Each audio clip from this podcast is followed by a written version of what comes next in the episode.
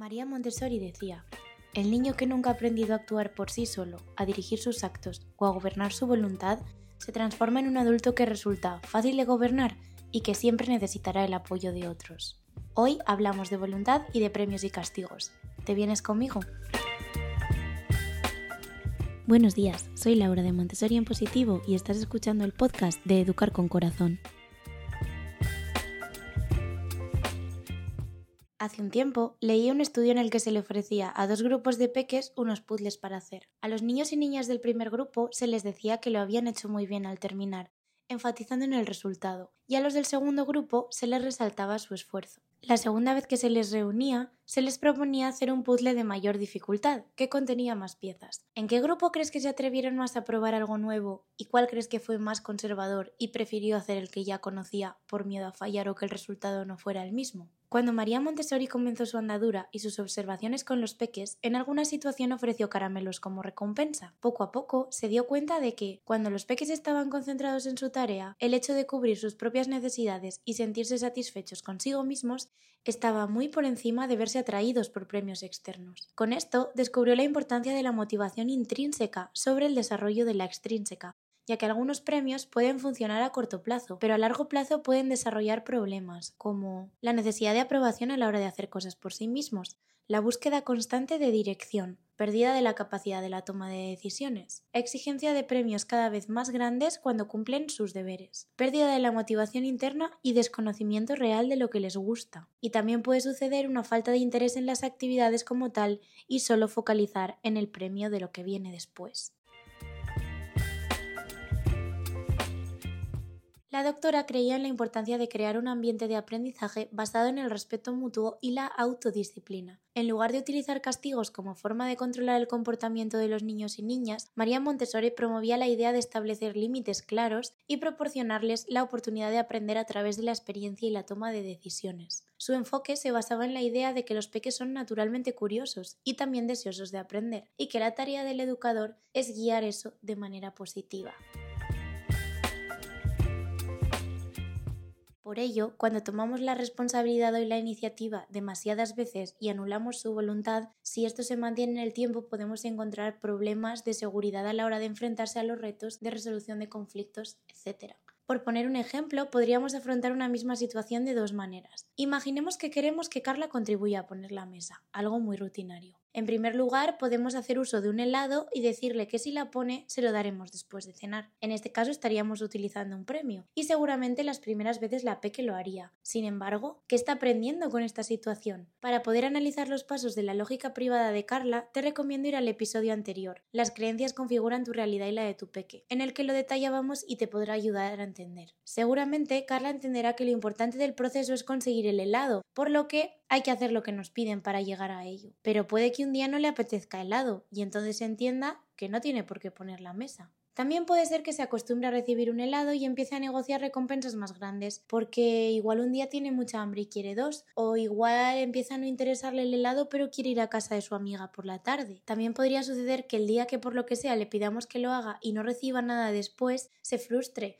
y demande porque en su razonamiento no existe esa opción de tener que hacer sus deberes y ya está, sino que siempre se le incentiva con un premio detrás. Si queríamos que Carla aprendiese a ser autónoma, a colaborar en las tareas del hogar, etc., igual nos estamos dando cuenta de que esta no es la manera de incentivarlo, sino que después tendremos que lidiar con todas estas deducciones erróneas que nosotros mismos estamos fomentando. Además, cuando ya le hemos dado el premio, es difícil negociar sin ellos, pues se vuelven una adicción y cada vez necesitan más. Por otro lado, intentando desarrollar la motivación intrínseca, recordemos que, como decía Dreyfus, la meta de toda persona, y especialmente en el caso de los peques, es sentir que pertenecen al grupo y a la familia. Dependiendo de la edad y de las capacidades, podemos razonar de distintas maneras con ellos. Si tienes o has tenido a un pequeñito en casa de unos 2-3 años, verás que naturalmente les encanta participar en colgar la ropa, recoger, limpiar, por lo que puedes dejarle las cosas a su altura para que vaya colocando los utensilios en la mesa y seguramente lo harás sin ningún incentivo detrás. Puede que si es un poco más mayor haya pasado ya esta fase y el poner la mesa como tal no lo encuentra atractivo, pero entenderá que es un medio para llegar al fin y que, por ejemplo, tener una conversación interesante mientras tanto o sentir que contribuye y que se le agradece el hacerlo, igual le lleva a hacerlo con más ganas o simplemente a no cuestionarse que lo tiene que hacer. Hacer una tabla de rutinas y dividir las tareas para ver lo que hace cada persona dentro del hogar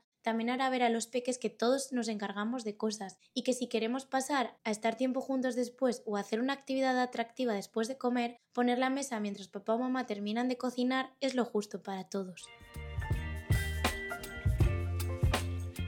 En el caso de los castigos, el razonamiento y las consecuencias son parecidas a las de los premios. Tratan de inhibir una conducta a base de alicientes externos o a base de retirar cosas, en lugar de razonar sobre la realidad y las consecuencias en el día a día. En vez de castigar el mal comportamiento, Montessori alentaba a los educadores a redirigirlo hacia actividades constructivas y a enseñar a los niños las consecuencias naturales de sus acciones. Cuando un peque es evaluado desde fuera constantemente, pierde el criterio de saber si sus acciones son correctas o no. Cuando se le expone a un premio, por ejemplo, un regalito, si se porta bien, entre comillas, porque portarse bien en el fondo según un adulto es solo cumplir sus expectativas sobre lo que el peque debería hacer. Pero si finalmente no se le dice si lo ha conseguido o no, veremos que el peque empieza a dudar de si se lo merece porque necesita esta aprobación externa. Esto conduce a sentirse inseguros y a no evaluar sus propios actos, dado que siempre se espera que se nos dé la respuesta y las consecuencias desde fuera. Además, los castigos, y sobre todo en público, humillan y hacen que el peque pierda el deseo de pertenecer, pues se siente aislado y por debajo del resto. Algunos, en vez de simplemente esconderse y responder desde la sumisión, lo que también podrían hacer es rebelarse y esto podría llevarnos a luchas de poder, tema sobre el cual hablaremos en el futuro.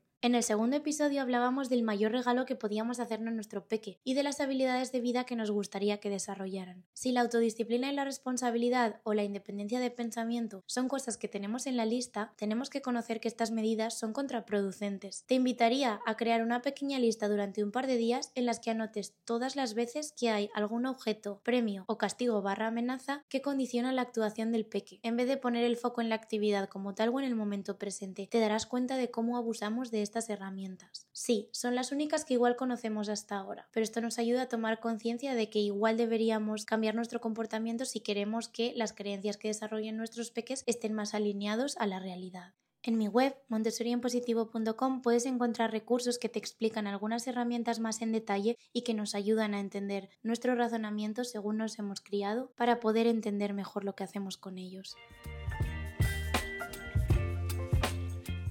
Montessori creía que los niños tienen un deseo natural de aprender y explorar su entorno. Consideraba que el proceso de aprender y descubrir era en sí mismo una recompensa. Por lo tanto, en lugar de ofrecer recompensas materiales o elogios excesivos, ella se enfocaba en crear un ambiente en el que los niños pudieran experimentar el placer de aprender por sí mismos. Por ello, tratamos de adaptar la enseñanza de manera que sea intrínsecamente gratificante para ellos, creando actividades en torno a temas que les interesen, viendo qué cosas tienen que desarrollar. Por ejemplo, si un pequeñito tiene la necesidad de subir y bajar escalones hasta que adquiera estabilidad, porque su cuerpo se lo pide para estar seguro y porque va a necesitar esa habilidad en el futuro, decir que lo vas a sentar cada vez que lo veas trepar y amenazarlo con no ir a jugar al parque o no ver la tele no va a ser efectivo, pues al final la necesidad va a salir por un lado o por otro. Sin embargo, a partir de la observación y del ingenio, podemos mostrarle dónde sí lo puede hacer. Por ejemplo, lo puedes hacer en la entrada de casa o en un lugar seguro y protegido. Y podemos indicarle que el sofá no es un lugar seguro para hacerlo y no permitirle hacerlo ahí, pero estamos creando un espacio específico para que sí desarrolle esa habilidad. Así podrá dirigir sus energías a cumplir con lo que se le está pidiendo, lo que sí es más realista porque no estamos inhibiendo por completo,